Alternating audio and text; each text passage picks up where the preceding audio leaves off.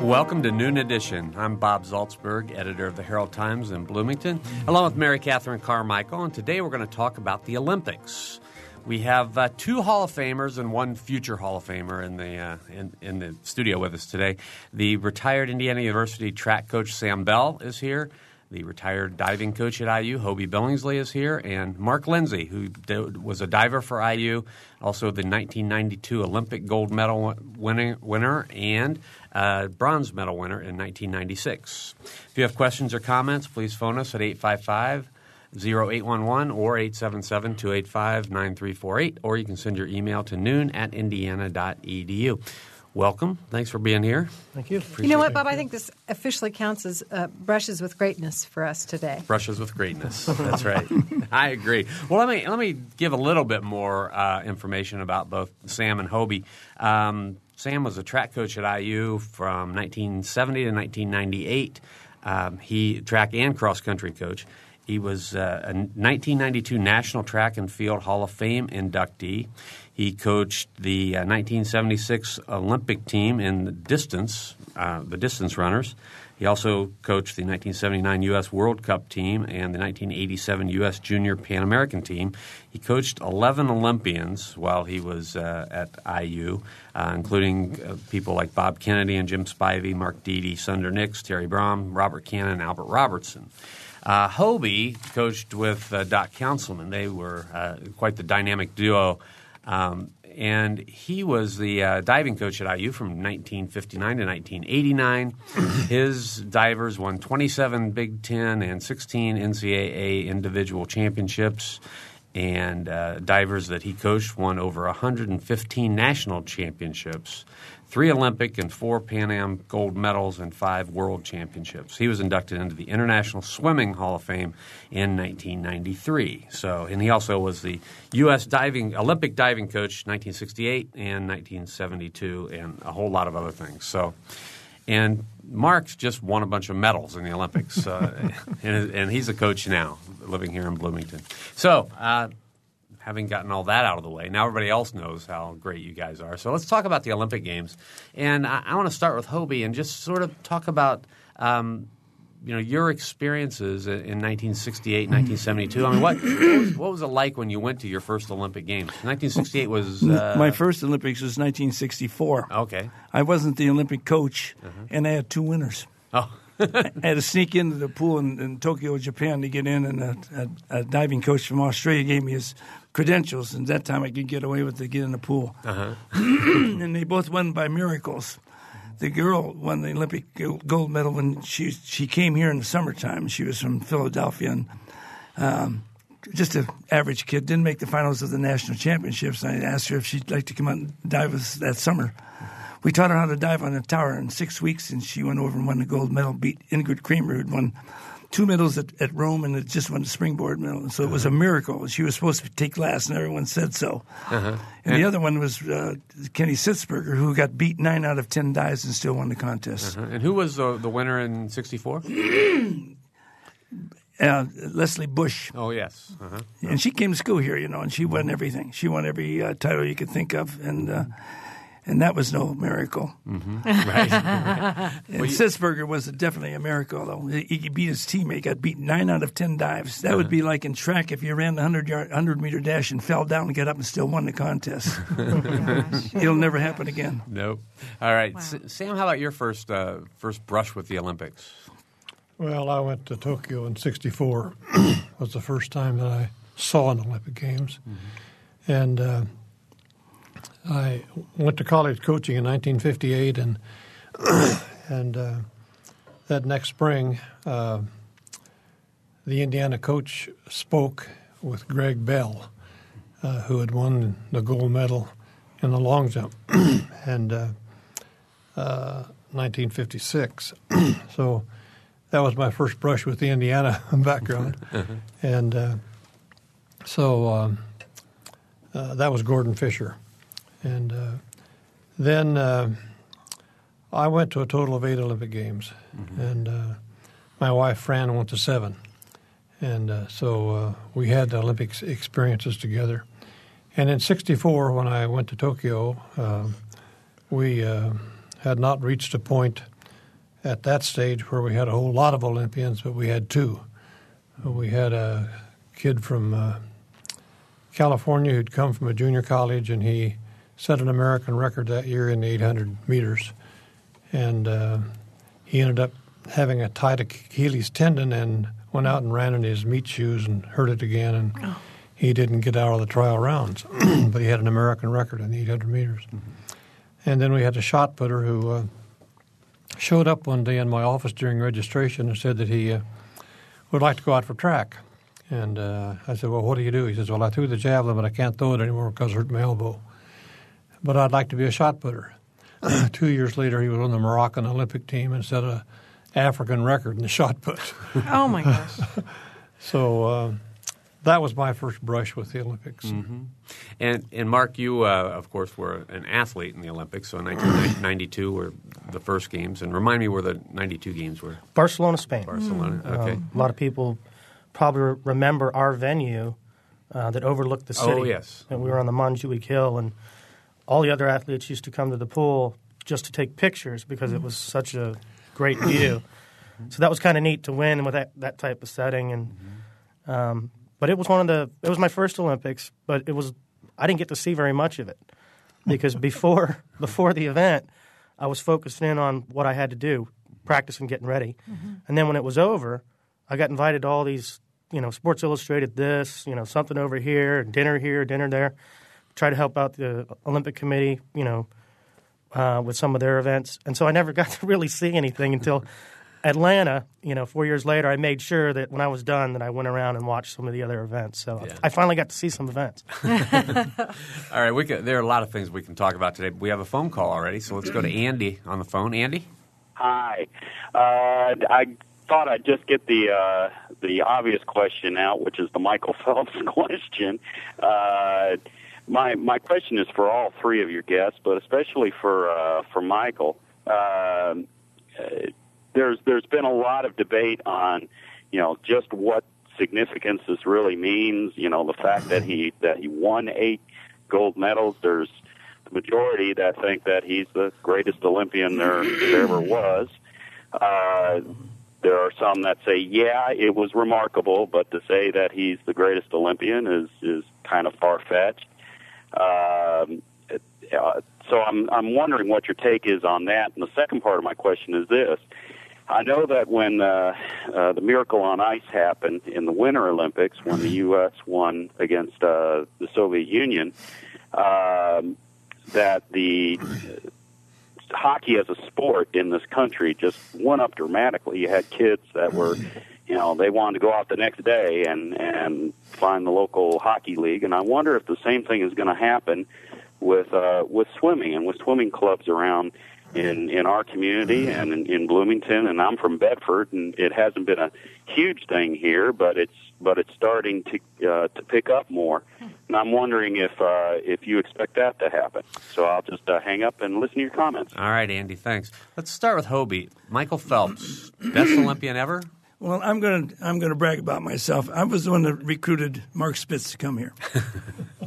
okay. Well done. well, uh, you know how I know that because uh, uh, Doc told me so. Uh-huh.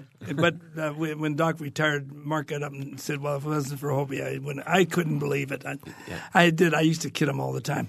but uh, Mark Spitz was unique in what he did, and uh, Phelps is he's I mean, he he's proven that he's the best, and he did it. Well, he was awful lucky though when he won one race by a 100th mm-hmm. of a mm-hmm. second, and the mm-hmm. other guy came in the last ten feet the, and rode a wave right in like right. he was on a like a surf.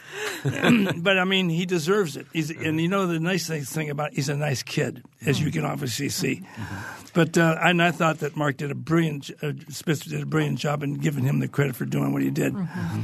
Very the only, only, thing that Mark has still over him, Mark broke the world's record in all seven, and he didn't. He he, he didn't get the world's record on uh, butterfly. Mm-hmm. He just got the Olympic record. So that's the only thing that Mark still has. But, you know, it comes and goes. But now I think it'll be, it was 36 years, you know, that Mark had that mm-hmm. record. Mm-hmm. And, um, and he, uh, I think it's going to be another 50 to 100 before it's broken again. But he deserved everything he did. He was mar- remarkable. Mm-hmm. Do you keep in touch with Mark Spitz? Oh, I, I see him at meets. Yeah. And we get together. He came back here. A big story that. He came back after he won the um, his seven gold to do a water show with us, and he wasn't allowed to do it. And I raced him in the pool later on, one night to the pool and beat him because I had a wire in the water and it pulled me through the water. but you know, it was, it was it's, swimming's been good, and you, if you want to know whether it's going to have an impact on um, swimming around the country, it should because he's good. He's really good, and he's and he wants to help diving and swimming. So it's it's the best thing that could have happened to us. I want to turn to, to Mark next. Michael Phelps, best Olympian ever? No question. Uh, in four more years, he's already said he's going to swim again, so he's going to add even more medals to what he's done. It, I mean, I like Hobie was saying, Mark Spitz was, you know, phenomenal. Um, he was the, he was the greatest, but you know, just like with any records, they're meant to be broken, and uh, Phelps is definitely the going to do. You know, he's going to continue on, and he's going to win some more medals. Um, He's 22, right? I think so. Yeah, right, 22 or 23. and yeah. and he'll help the sport. Um, just like what I'm trying to do now. I'm actually I moved back here a year ago, and I'm coaching the junior team, the age group diving team, and they're kids from four years old to about 18.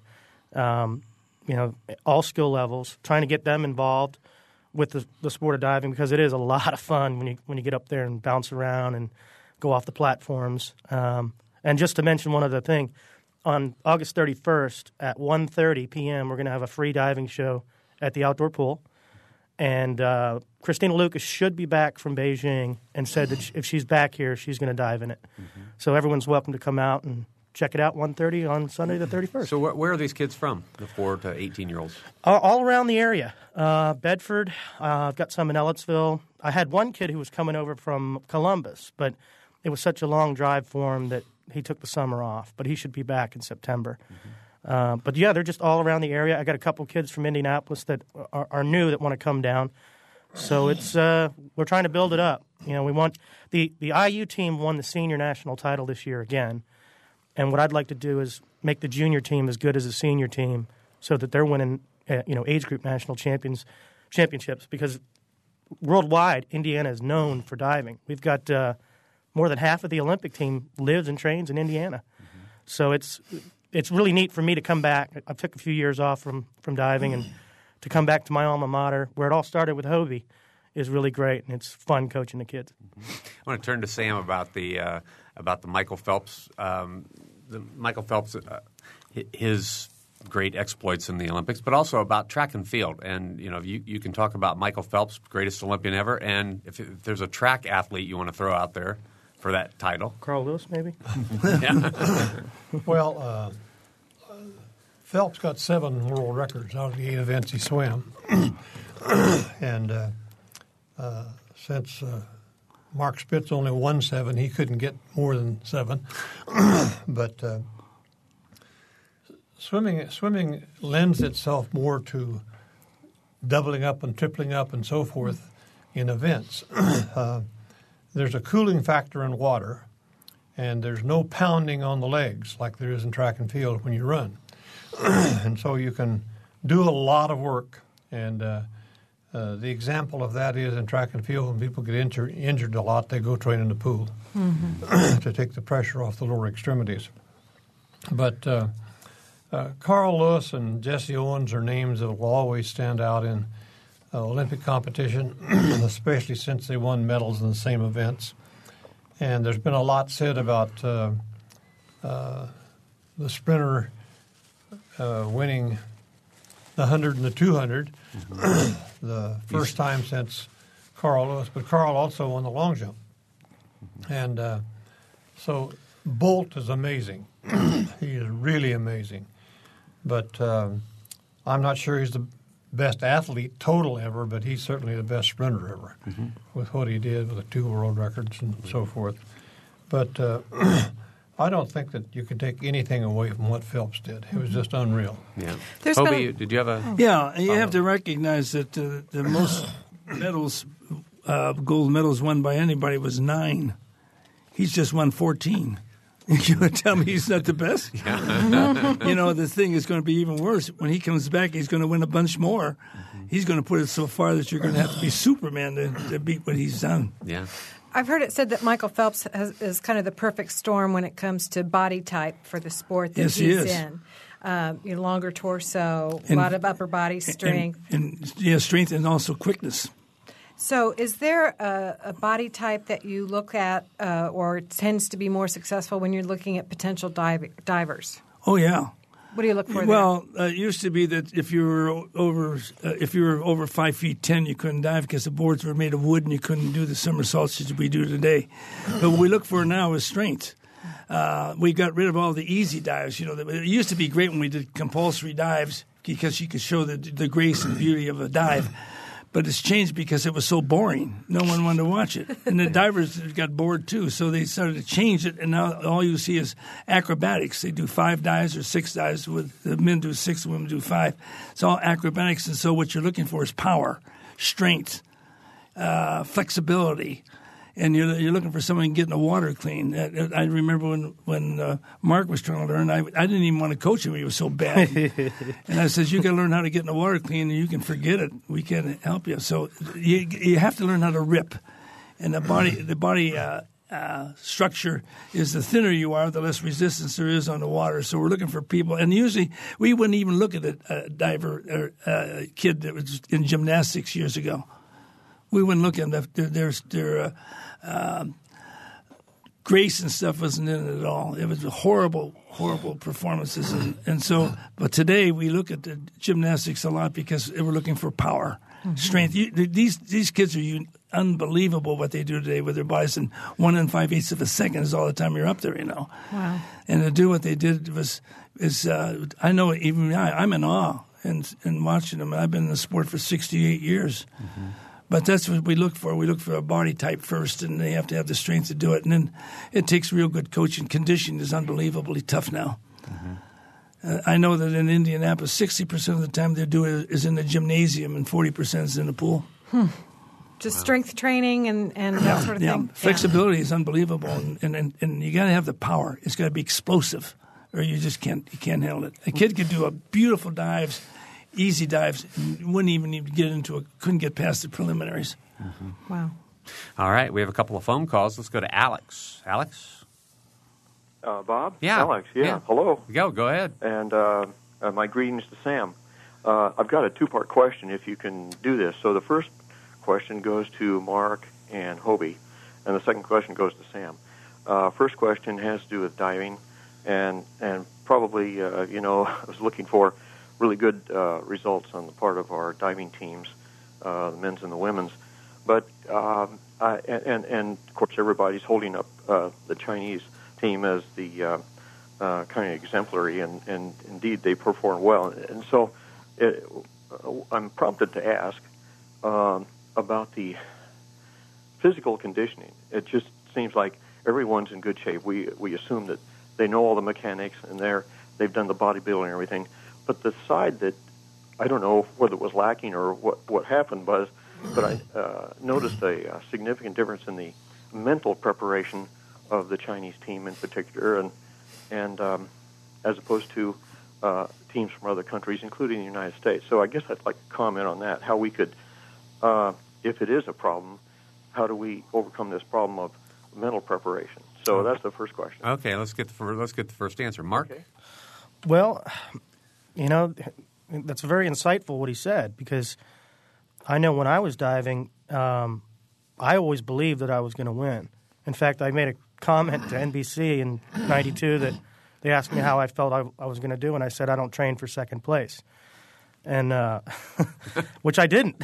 so I always believed in myself when I got up there, and Hobie can can tell you some stories about how, you know, you got to have it between the ears.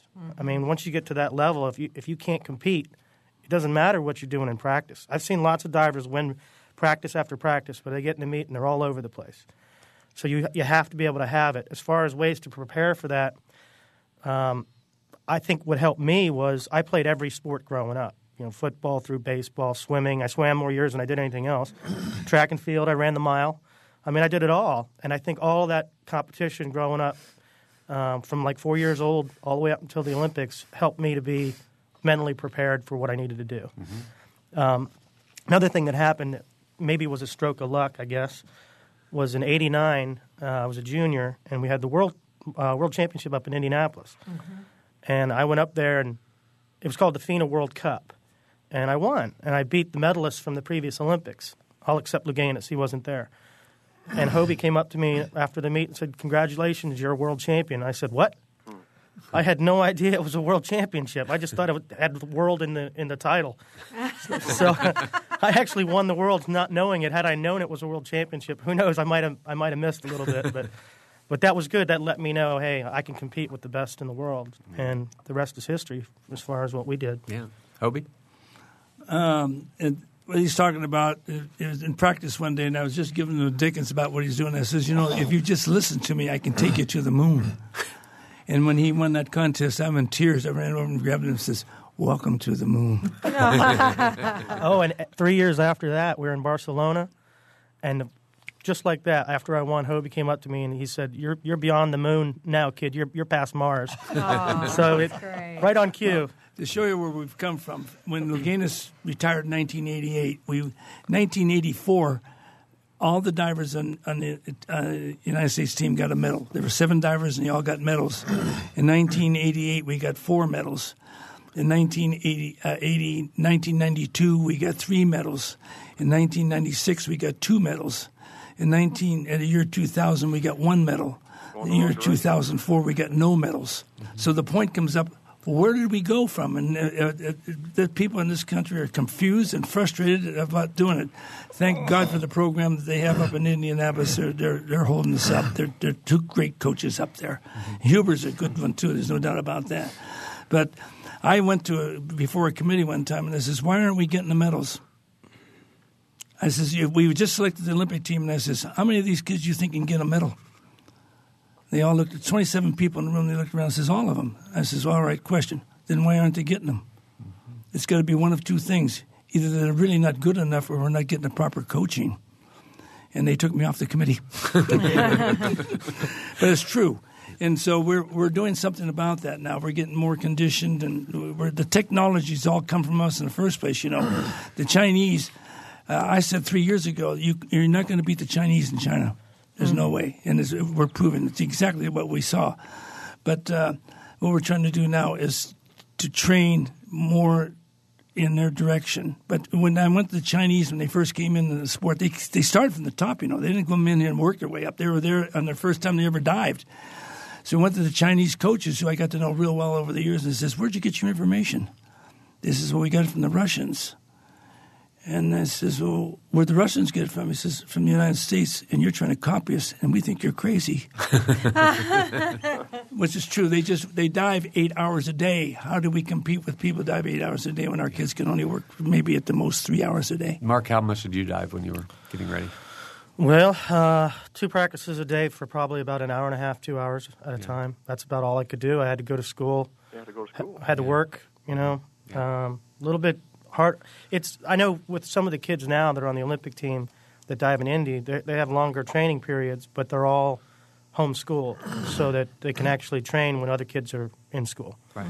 Okay, Alex, how about your question for Sam? Sam, yeah, uh, I we were all disappointed in what happened with the relays, both the men's and the women's, and what a coincidence uh, the same baton exchange would would happen to both teams.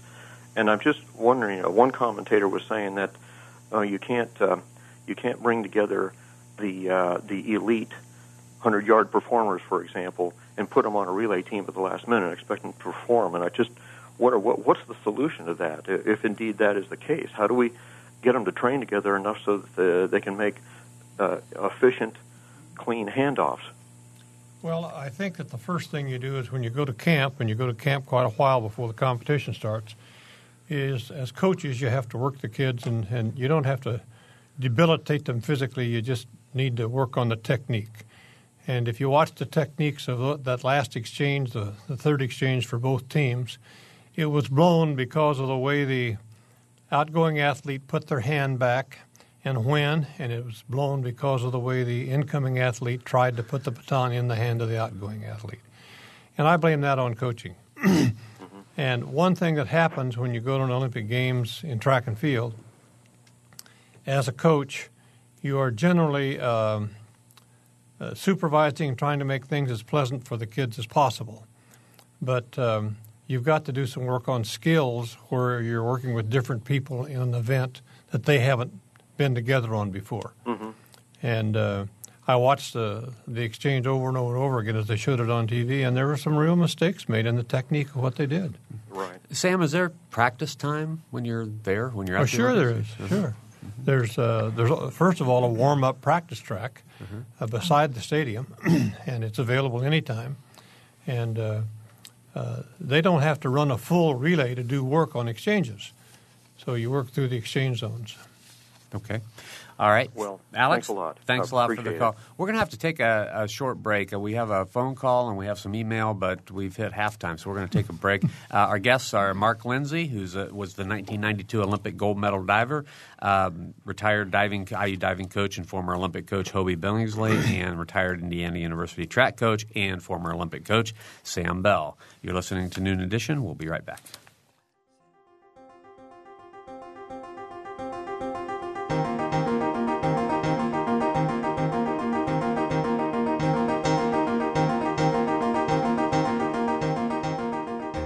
You're listening to Noon Edition on member supported WFIU. Production support comes from Closets 2, providing organized and expanded closet and storage space for home office and garage, using a variety of systems with no major renovations. Closets 2 owned and operated in Bloomington 332 2233. And from South Dunn Street Project, represented by Brian Lappin, Real Estate, classic bungalow inspired architecture in the Bryan Park neighborhood of Bloomington, www.southdunstreet.info. If you're a person on the go, you can take WFIU programs with you. We're podcasting. Podcasting is a convenient and easy way to download audio files directly to your computer. Listen anytime from your computer, iPod, or portable player. You can download podcasts of full length programs like Noon Edition, Ask the Mayor, and Harmonia, or short features like Kinsey Confidential, the Ether Game musical mini quiz, and movie, play, and opera reviews. You can find out how with a visit to our website at wfiu.org.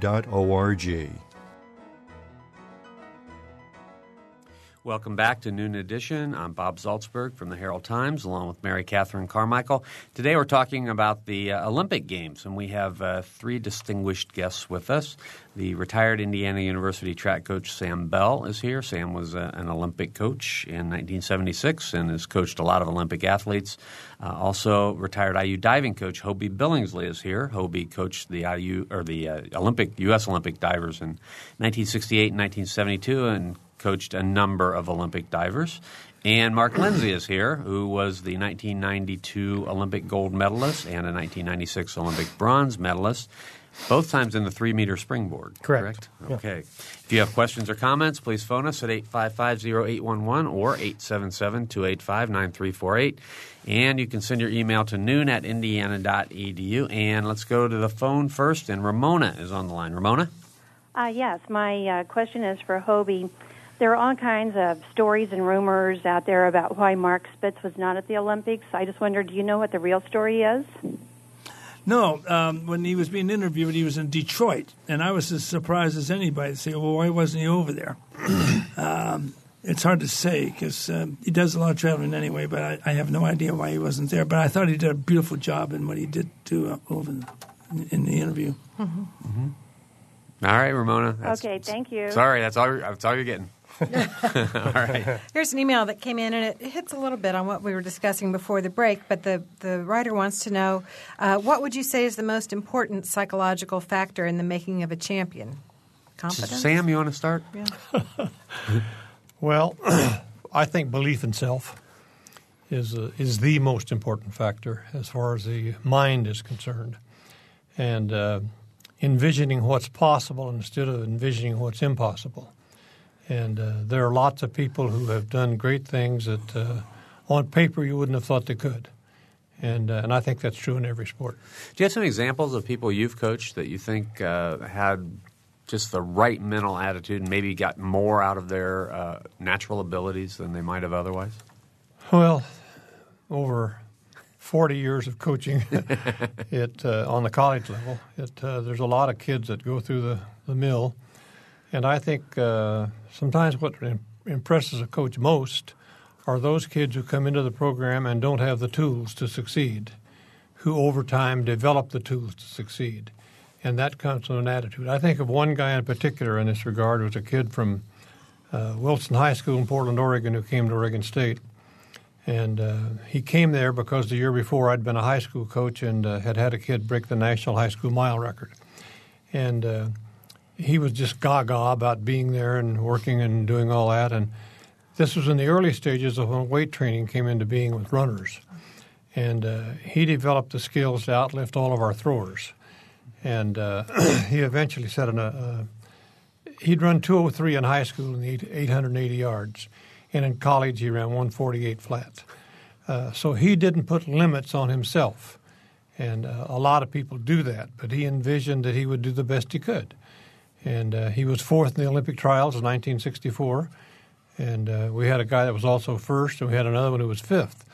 Uh, but uh, uh, he he was he developed his skills far beyond what you would ever thought he could. Mm-hmm. All right. Uh, Mark, you want to answer that first question about the just the mental makeup? yeah, I, I, I agree. I think it's confidence. Um, you know, I was actually accused of being a little cocky when I was a diver, but it wasn't that I was cocky. I was just confident in what I what I was going to do. I mean, if you put on a speedo and you stand up on a three meter board and the whole world's watching, you better be confident that you're going to do a reverse mm-hmm. three and a half and land on your head, or you're going to miss. And uh, I was very confident in what I was doing because I was I was trained right. Um, Hobie taught through physics and mechanics, which is the way I coach now.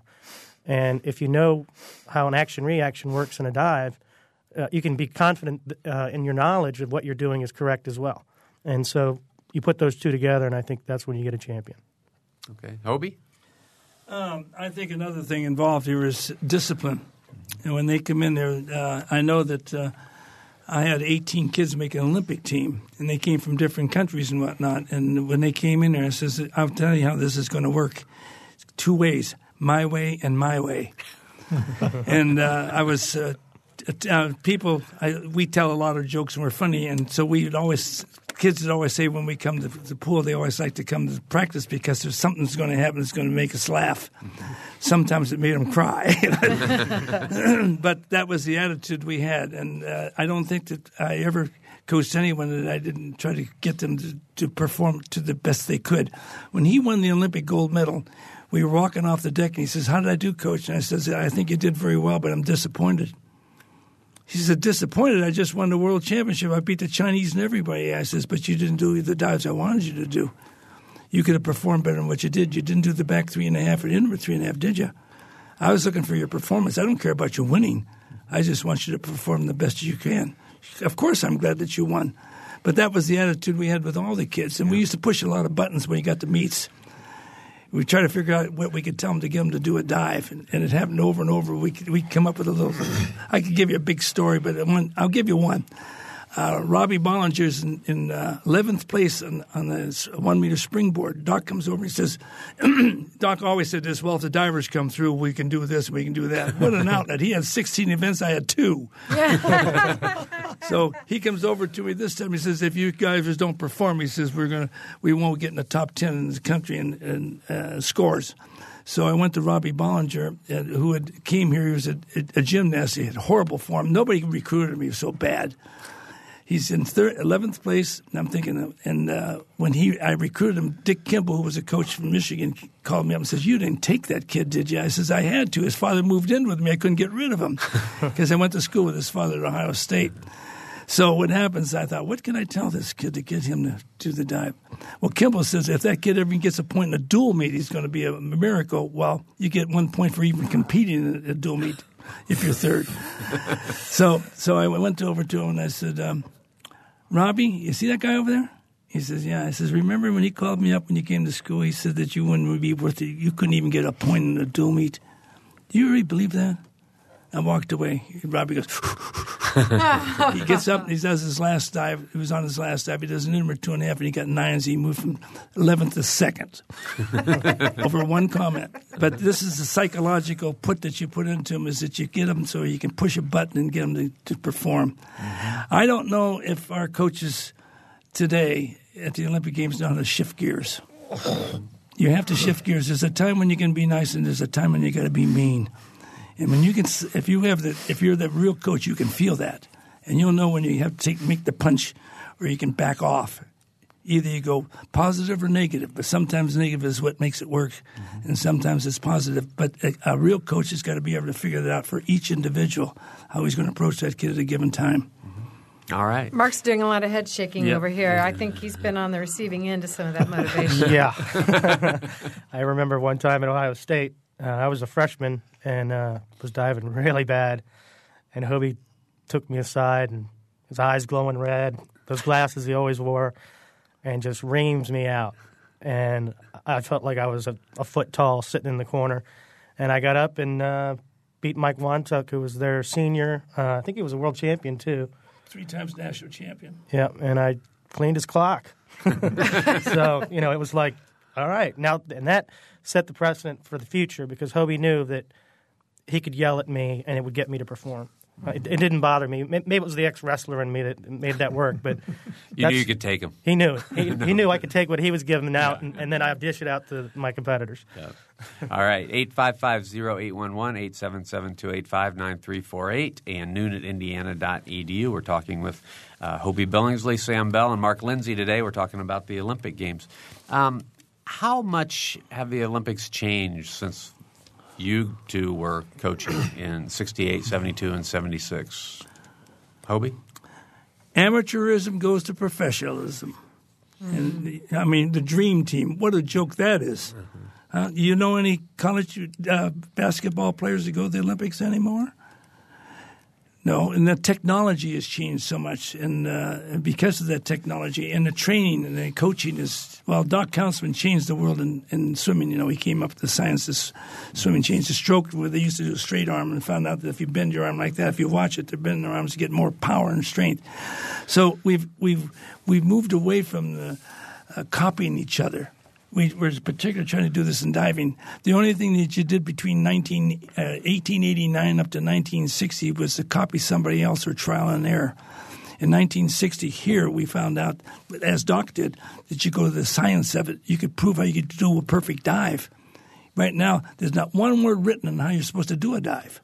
So where's the perfection? So we've gone from amateurism and we've gone to, to uh, copying each other, to going to the, the science side of it. And I think it's happening a lot in training. Interval training is something you know where you you swim a certain distance and you take a take a breather and swim again.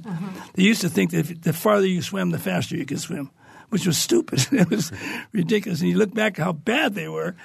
And see what we do today. That the, the technology in all the sports has changed so much that they've really caught on to it. Sam? Well, I think that uh, the big thing is that we've become professional. And uh, I think that uh, the Amateur Athletic Union was what used to be the controlling body for both swimming and track and field. And uh, the NCAA fought them for a long time and created a new association, the U.S. Uh, track and Field Federation. And eventually, um, uh, the um Congress issued an edict that there would be a new organization. And USA Track and Field was born there. That wasn't what it was called at the time, but that's what it's become. And um, uh, so there's uh, different ruling bodies. Uh, some of the old AAU politicians are still in charge, though, and that's too bad. but um, uh, the thing that's happened uh, every athlete who goes to the Olympic Games has an agent. Uh, and they talk about Phelps making 38 million next year. Uh, that could he could probably retire on that. Uh, and uh, it would depend on how you want to spend it. Yeah, right. but uh, uh, it's uh, it's a whole new ball game because of that. And uh, if you think about the United States, for example, in basketball, if you bring in all the greatest pros we have, there's no way somebody's going to beat us unless somebody just blows it. And in track and field, uh, there are people who uh, it would surprise people who think can only think in terms of football and basketball. But it would, it would surprise people that there are a lot of track and field people who go out and get six figures uh, with what they're doing. And uh, Phelps is a multimillionaire, obviously, and, and is going to be a bigger one. But um, you were talking about what creates. He also has a size 14 shoe, mm-hmm. and that gives that foot a lot of leverage when he starts yeah. starts moving that foot. but uh, uh, there's um, a lot of so-called experts out there who write what what ought to be done, and there's a lot of people who read that stuff and start trying to copy it. And they haven't ex- they haven't examined it to a point of say, that, is this logical? Does it make sense? And coaches need to do that in looking at situations that are going on and what people say because there's a lot of so-called experts who become experts because they write something. Because they write it doesn't make it true. That's my job, right? yeah. I, I wanted to, oh, go ahead. Well, no, I just, you know, between the three of you, you have many, many Olympic experiences between you. And with Jim McKay's recent passing, it, it got me thinking about that whole, you know, sad situation that, that he broadcast from Berlin. And I wondered if you had um, noticed a change in the Olympic event or games, the, the feeling um, uh, when you go to the games, you know, kind of before and after that experience. Well, I, uh, for me, I, I've, been in two Olympics. Uh, you know, Barcelona. Uh, well, '92 in Barcelona was the first year that they had the dream team, and I really don't think they should be there personally. But um, in '96, it was you know they were there again, and for me, it felt like because it was in the United States, the atmosphere of the games was pretty exciting. Um, the crowds were huge. I know at the diving venue there was what, Hobie, how many people were in there? That was packed. Three million. I mean, it was it was it was one of the biggest crowds I've ever seen. Um, you know, they were they were cheering so loud. A lot of times it threw me off because they'd announce my name and you know they they do that for like two minutes, and I'm like, you know, putting my hands up like you know, okay, stop, I got to dive now, and it just make them cheer louder because they had a big TV screen on the platform, and you know, it was great. I, I loved it, but it was definitely a different atmosphere than than Barcelona. Uh, Barcelona was a lot more serious for me. Um, I was a lot more focused then, and I wasn't hurt. I was I had a bad shoulder in Atlanta, but but I think uh, the atmosphere is changing with more and more pros coming in with money. I mean, I didn't make any money. Um, Not at I, all. I didn't do it for that, but. Yeah it would have been nice. if there's somebody out there that wants to give me some now, I'll take it. yeah. I think uh, so. Uh, part of Mary Catherine's question is about the political atmosphere. Exactly. Yeah. Is there, are there, Sam? Uh, there's a, a, book just come out uh, called Rome 1960, mm-hmm. and uh, it's uh, a history of what happened at the Olympic Games in 1960, how politics came into play. It was the height of the Cold War and the U.S. CIA and State Department were trying to get our athletes to help somebody defect from the USSR.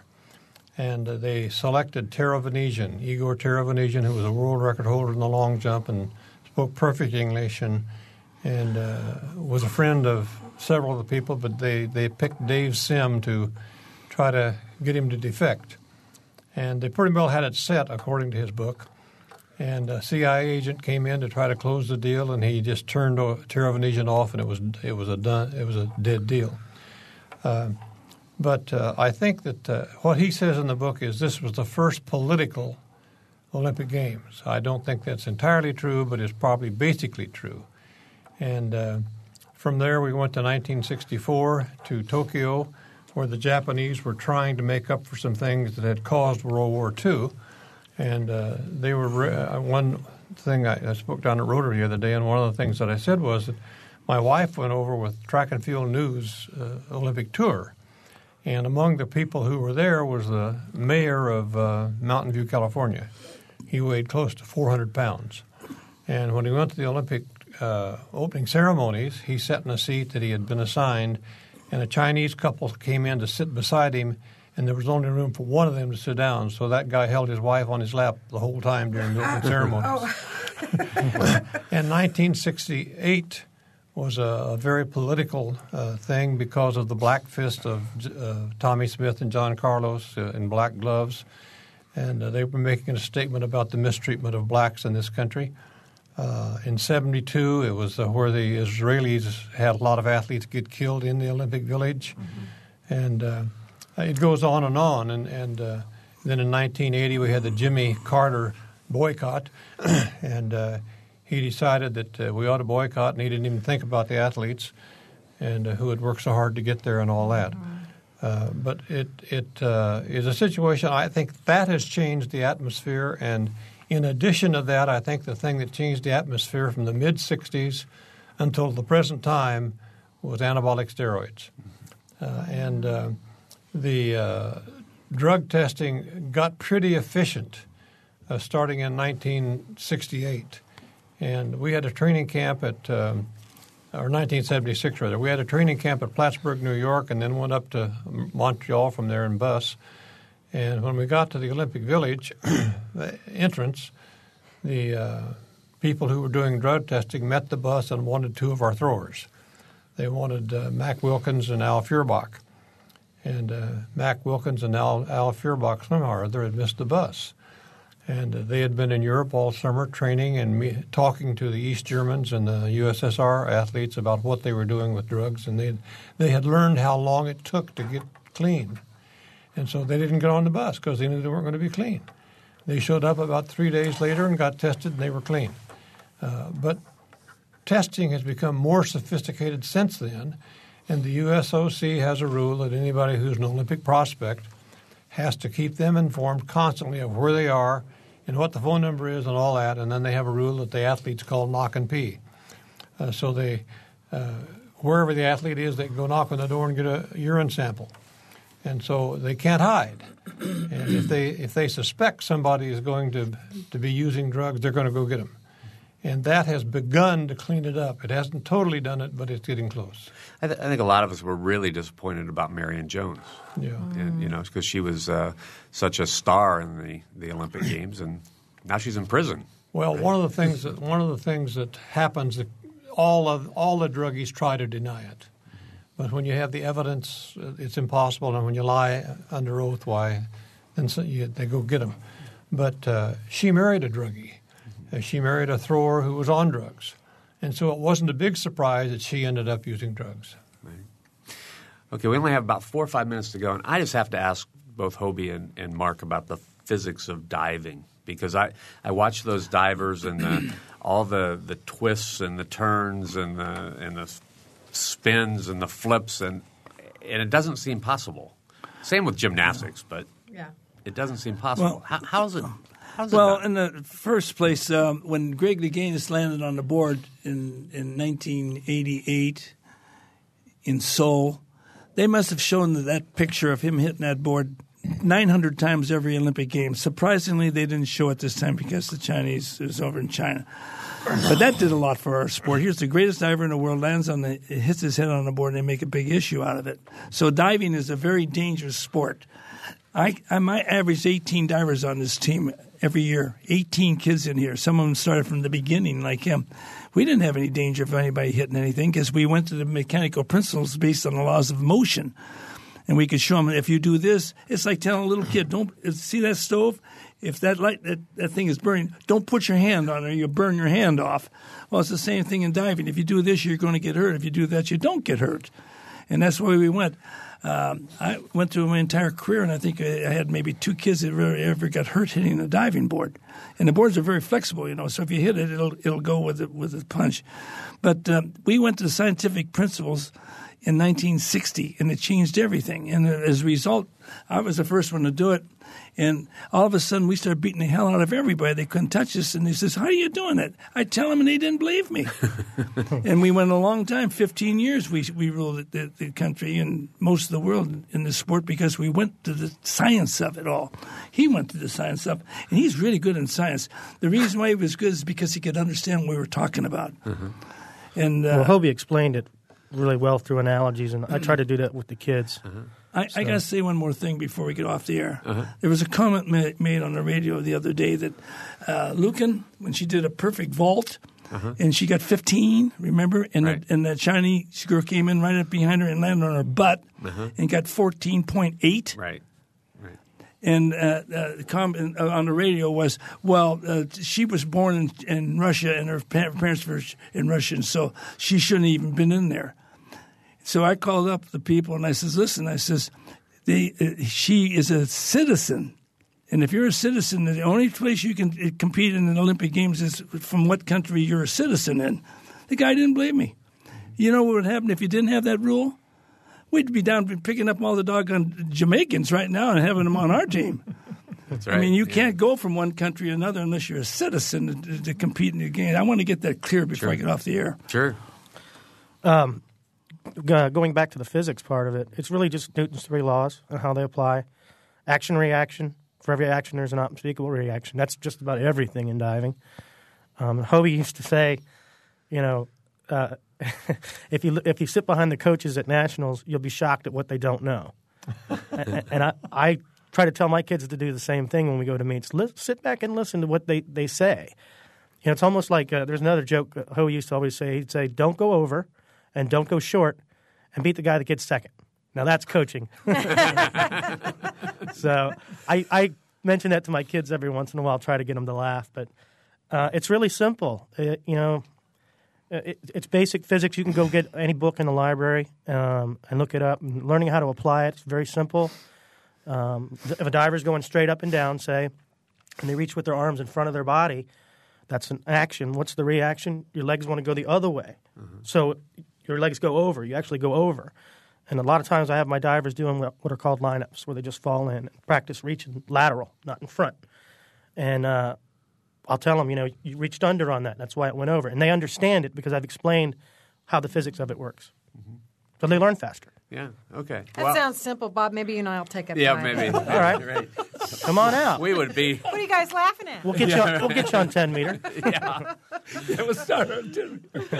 Did you, uh, you? You said you were hurt before the '96 games. Did you hurt your shoulder doing a dive? Yeah, actually, I I, uh, I took a couple years off in between Olympics, and I did a reverse two and a half up in Michigan. Landed short and tore my rotator. Yeah, I, And- that is one thing that that I heard one of the announcers say the other night about Laura Wilkinson and the fact that she's 30 years old now and she's been diving, you know, from great heights for a long time and just hitting the water constantly. So, Well, uh, the thing in got thing- one minute. Okay, the thing in diving is you see them wearing a lot of a lot of Yeah. stuff now because the rotation is so much more. More force is hitting the water it causes more injuries. And uh, in her case, she was 30 years old, so she was she's going to get injured quite often. Yeah.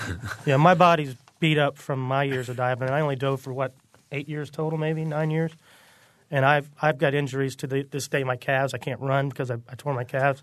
So yeah, diving looks easy, but it, it it'll beat you up. Yep. All right, we're out of time. We're going to have to go. I want to thank uh, Sam Bell and Hobie Billingsley and Mark Lenzi for being here with us today.